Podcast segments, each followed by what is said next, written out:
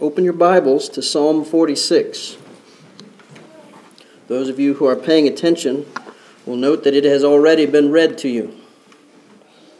Psalm 46.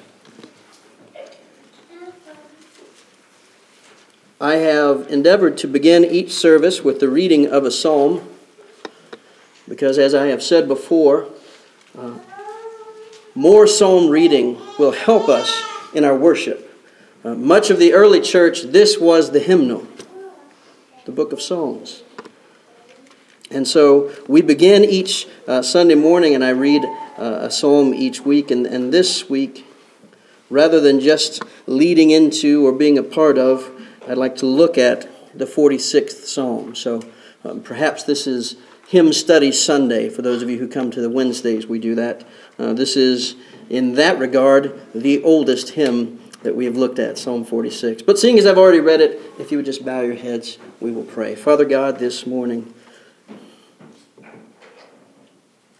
we come into your presence together as a people, knowing that truly we're never out of your presence because you are everywhere. You never leave us. You never forsake us. You have given us so much, individually and as families and as this church which you have gathered together. And today, Father God, we pray as we examine this psalm, this hymn of the early church, we might say. We pray that we will all be active in worshiping you, in giving to you, in ascribing to you the honor and the glory that you are due, because you deserve it all. You are most glorious. You are Creator, you are Lord, and you are Savior. Thank you for that this morning. Help us to look at this psalm and worship you in and through it. Speak to us today. Open our ears and our hearts, Lord. We ask in the holy name of Jesus, and amen. So, Psalm 46. I would like to speak to you about God, our refuge. Uh, just a couple technical notes I'd like to point out, seeing as we're recognizing this uh, psalm as a poem or as a song, as we might call it today. Uh, it doesn't jump off the page at you, uh, but in actuality, um, it could be divided into three stanzas or verses, right? If we were to print it in one of our modern hymnals, we would divide it up that way. The first three verses composing the first verse, uh, verses 4 through 7, uh, composing the second and then 8 through 11. An easy way for you to know this, for those of you paying attention, look at the end of verse 3. Look at the end of verse 7 and the end of verse 11. What you'll find is the same word repeated. You'll find that this is uh, not about my daughter, Selah, although this is where we got the name. Um, that's a notation.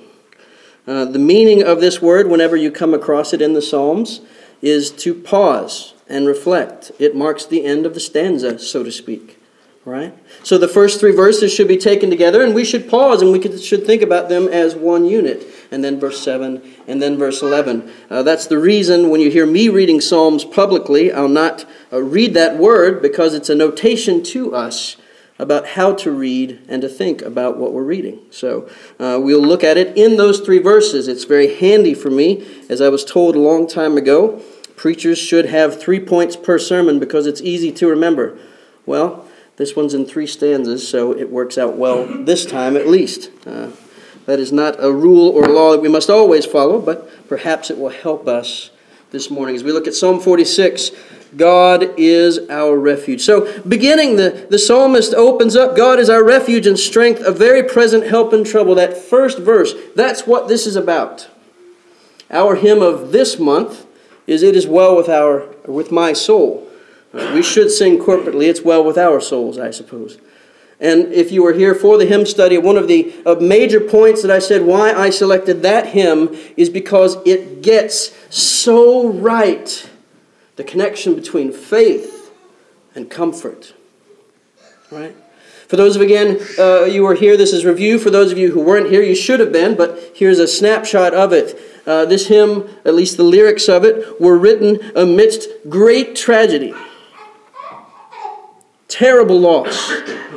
Uh, the author of the lyrics, Horatio, Brother Horatio, I'll call him this morning, since we also said they stand as such a great Christian testimony and witness and pattern for us to follow, had lost his uh, only son to scarlet fever, and then all four of his daughters in a tragic shipwreck. And it was passing uh, over the spot in the ocean uh, where that they had allegedly sank that he penned the original four lyrics to the song which amazes me because how, in that moment of great grief and sorrow and loss, and by the way, it's right to grieve and it's right to experience and to express loss in this world. We're supposed to do that. It's healthy. The Bible says that we should weep with those who are weeping. It's a part of our human condition. We look forward to the day when there will be no need, there will be no weeping because there will be no loss. But for now, when we experience these things, and yes, this is a very personal message to me this morning as we grieve the loss of my grandfather, it's right to grieve. But he found something in that moment of unspeakable uh, lowness, sorrow. He found his faith in Christ anchored him. And we made much of this on Wednesday night, and my thoughts were turned to this psalm.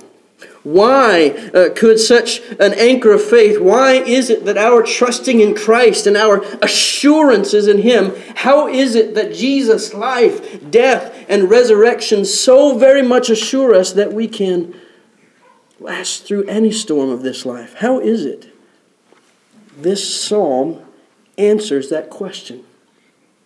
So maybe this is a follow up to the hymn study, although I didn't have it uh, picked out or uh, envisioned at the time, but God does crazy things like that, con- connecting things so that it's good and easy for us, and we're thankful that it's that way. This psalm, child of God, church family, this psalm points out for us as we look at it this morning why and how we can trust in God.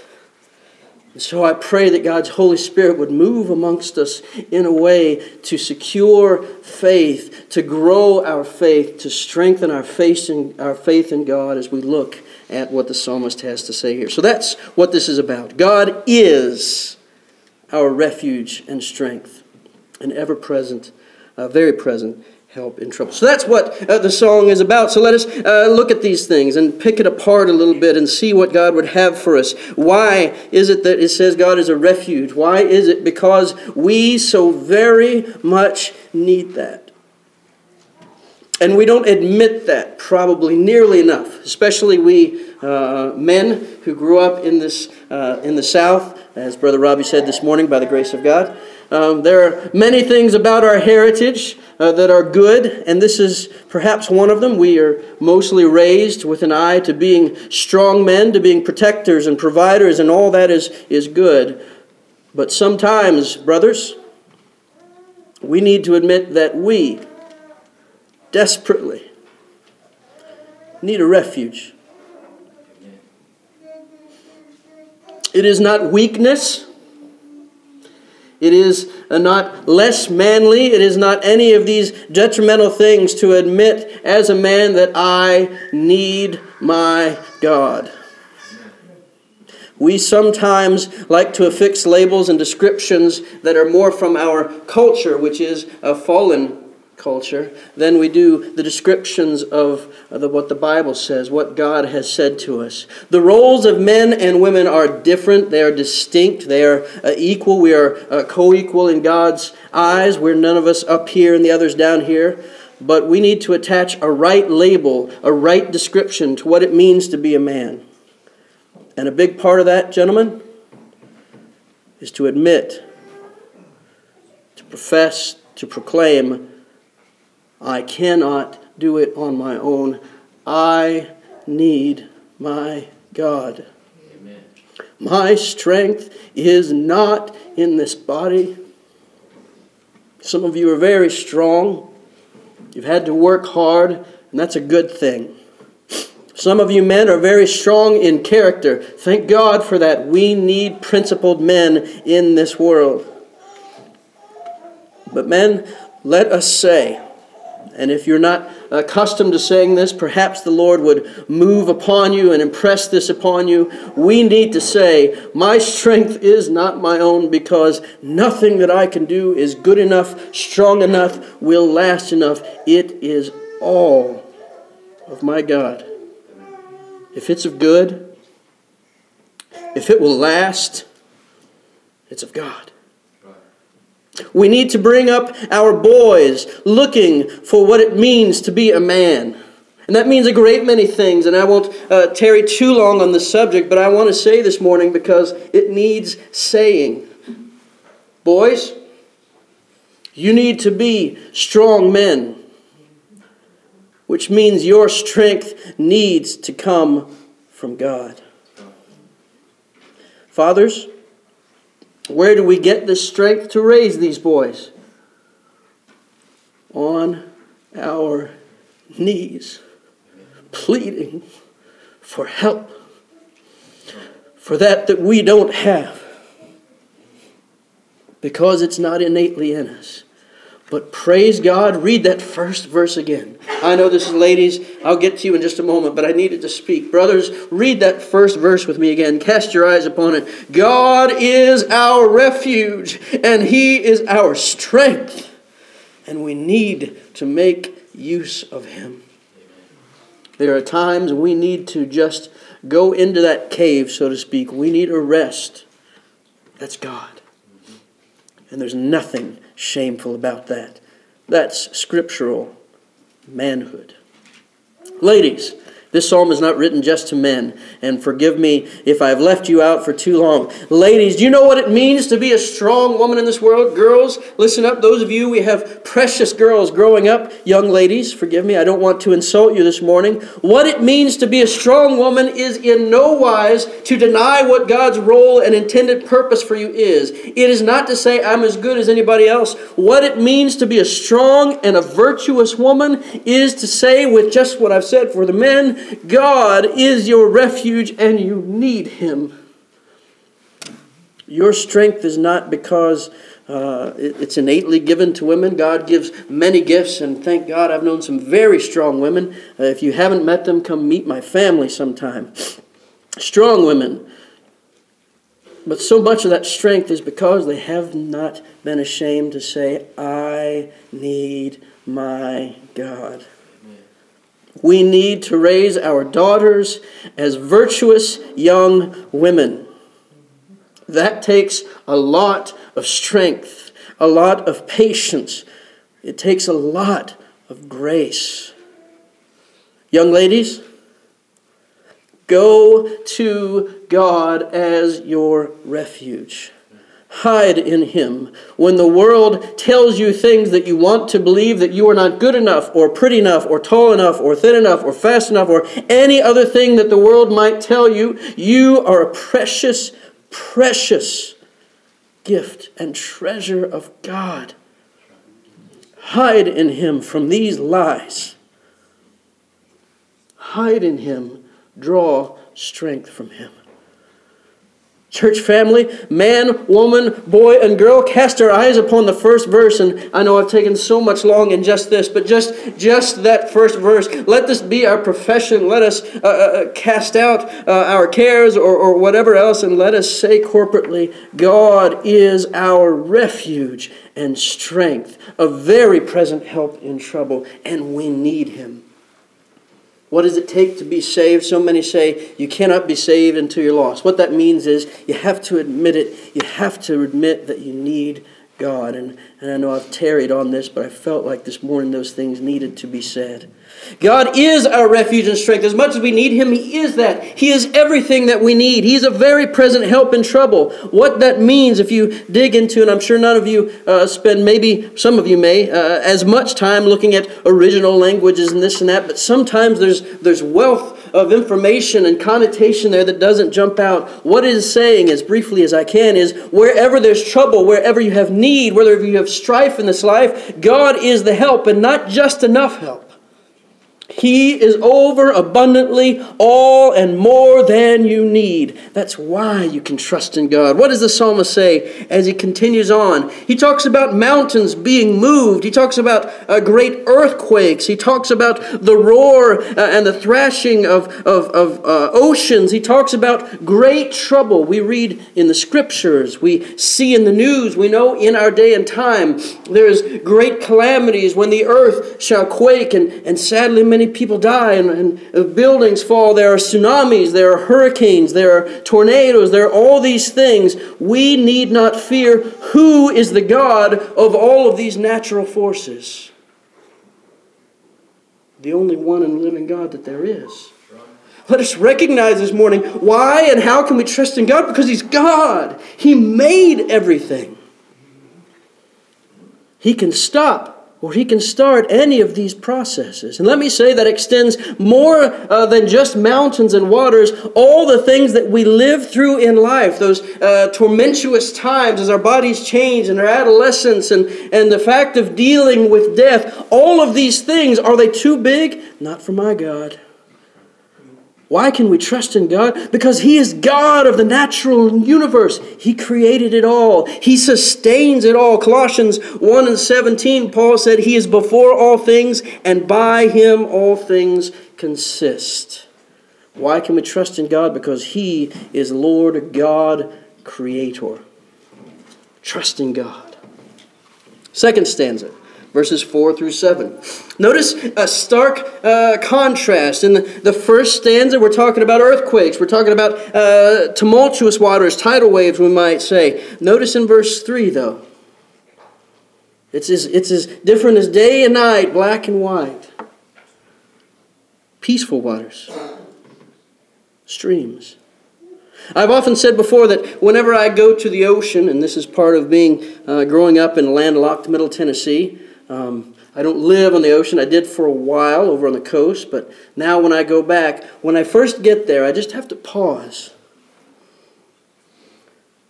Those of you who've been to uh, either the West Coast, uh, East Coast, uh, in the Bay, doesn't matter. Think about, think about the experience of going to the ocean. I'm not talking about uh, suntans and, and sports and stuff, but just, just think about that first moment when you step out of your car and you walk out and you step onto the beach, you turn the corner or whatever it is, and you first hear it.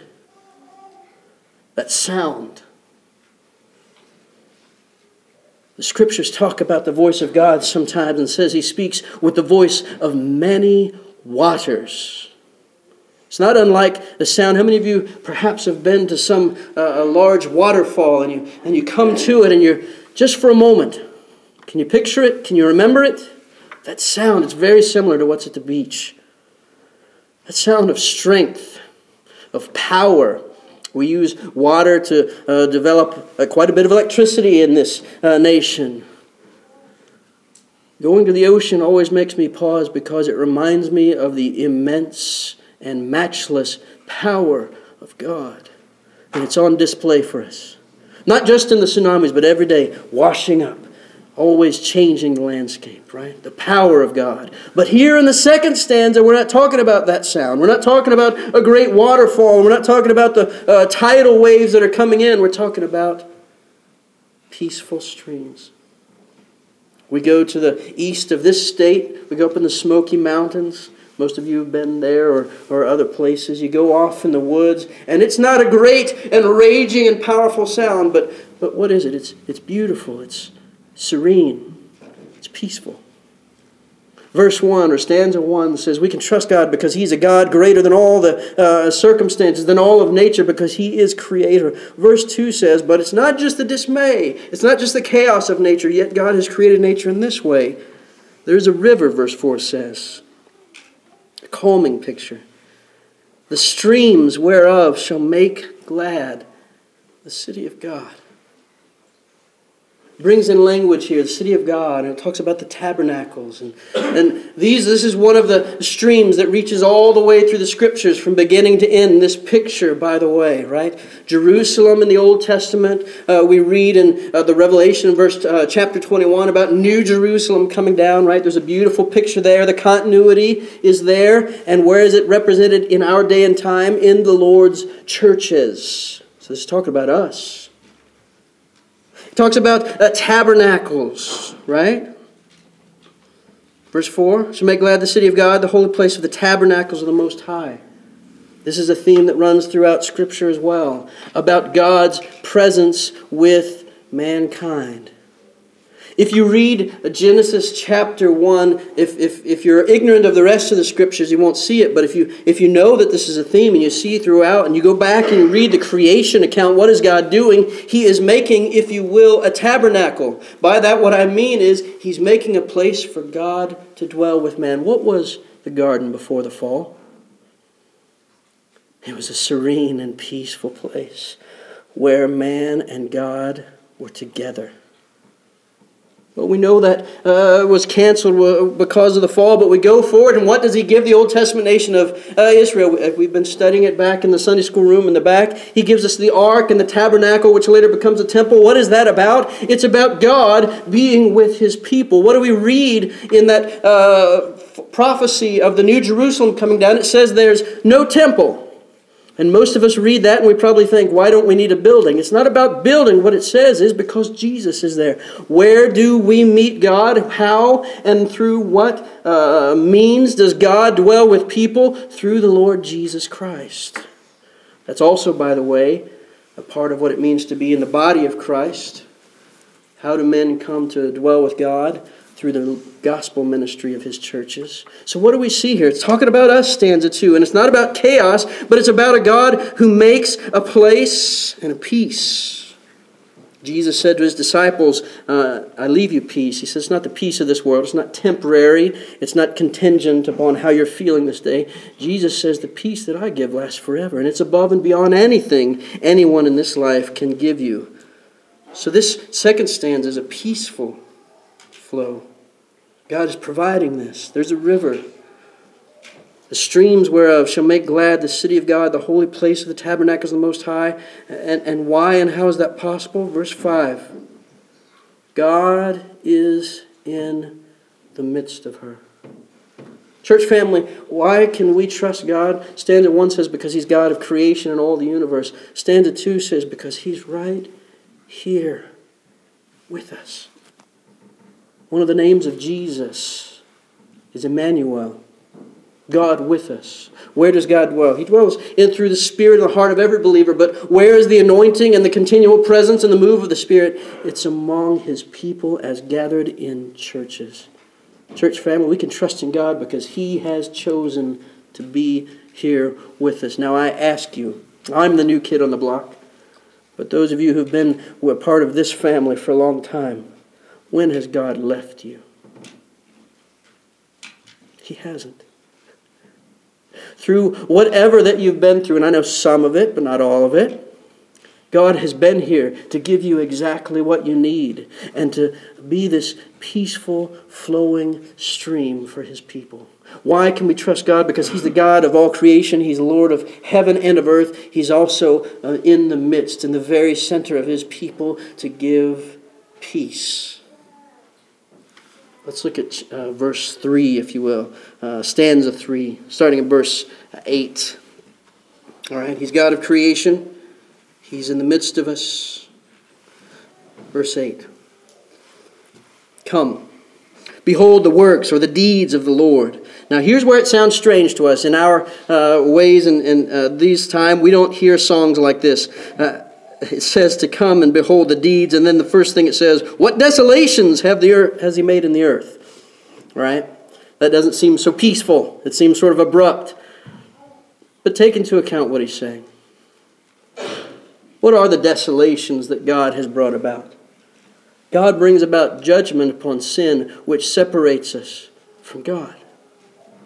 God brings about desolations of the enemies of the people of God. Think for yourself in one of the first uh, great and, and lasting pictures that we have when God's people were rescued from Egypt and Pharaoh's army was chasing them to uh, destroy them. And what did God do? In His grace and His love toward His people, He brought about a great desolation. He slew the enemies of His people. What do we read about if we keep reading the story of the Old Testament Israel? What do we read about when we get into the New Testament and the prophecies of what's the age to come? What will God bring about in love for his people, in grace to us, church family? He will bring about the desolation of the enemies of God and of his people. What weapons can stand against us? What did, Paul said, We're more than conquerors. Even though in this life we're slain uh, like lambs, we're more than conquerors. That's what the psalmist is making reference to. So it may seem abrupt by our standards today, but he says, Come and see what God is doing. And he's doing all these things by the grace and the love for his people. Come behold the works of the Lord, what desolations he hath made in the earth. He maketh wars to cease. Make no bones about it. Someday wars shall cease forever. And the reason it's not happening now in this moment is not because God is unable. If you have any questions about that, refer back to stanza 1. He's the Lord, creator of heaven and earth. But if you have more questions, he brings out some detail here. He makes sure that we're not left with question. The psalmist says, He breaketh the bow, which is a symbol of the strength of people. And he cutteth the spear in sunder. He burneth the chariot in the fire. There is no weapon, no scheme, no force that can be amassed that will ever conquer our God or his purposes. Sometimes uh, we buy into the lie that there's an eternal struggle and it's sort of equal, and we trust that God will win, but right now He's still trying. That's not the picture at all. If you think that's right, you need to reread your Bibles. The victory is won. Nothing and no one shall overcome God. That's why in verse 10, the psalmist says, Be still. And literally, what this means is, let go. That's a terrifying thought to us. Let go. Remember what we said at the beginning? It's not our strength. It's not our cunning. I've read the bumper stickers and then the postings on social media. If you want to make God laugh, tell him your plans. You've, you've read this. Be still means let go. Stop trying of your own strength. Know that I am God. What did Moses say to the people of God on the shores of, of the Red Sea? He said, be, be still, again, and see the salvation of your God.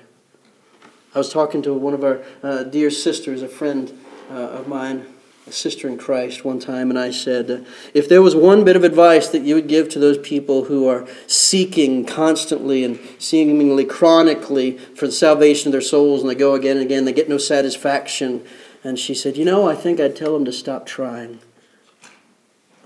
She didn't mean stop seeking. She meant this. Church, let's be still.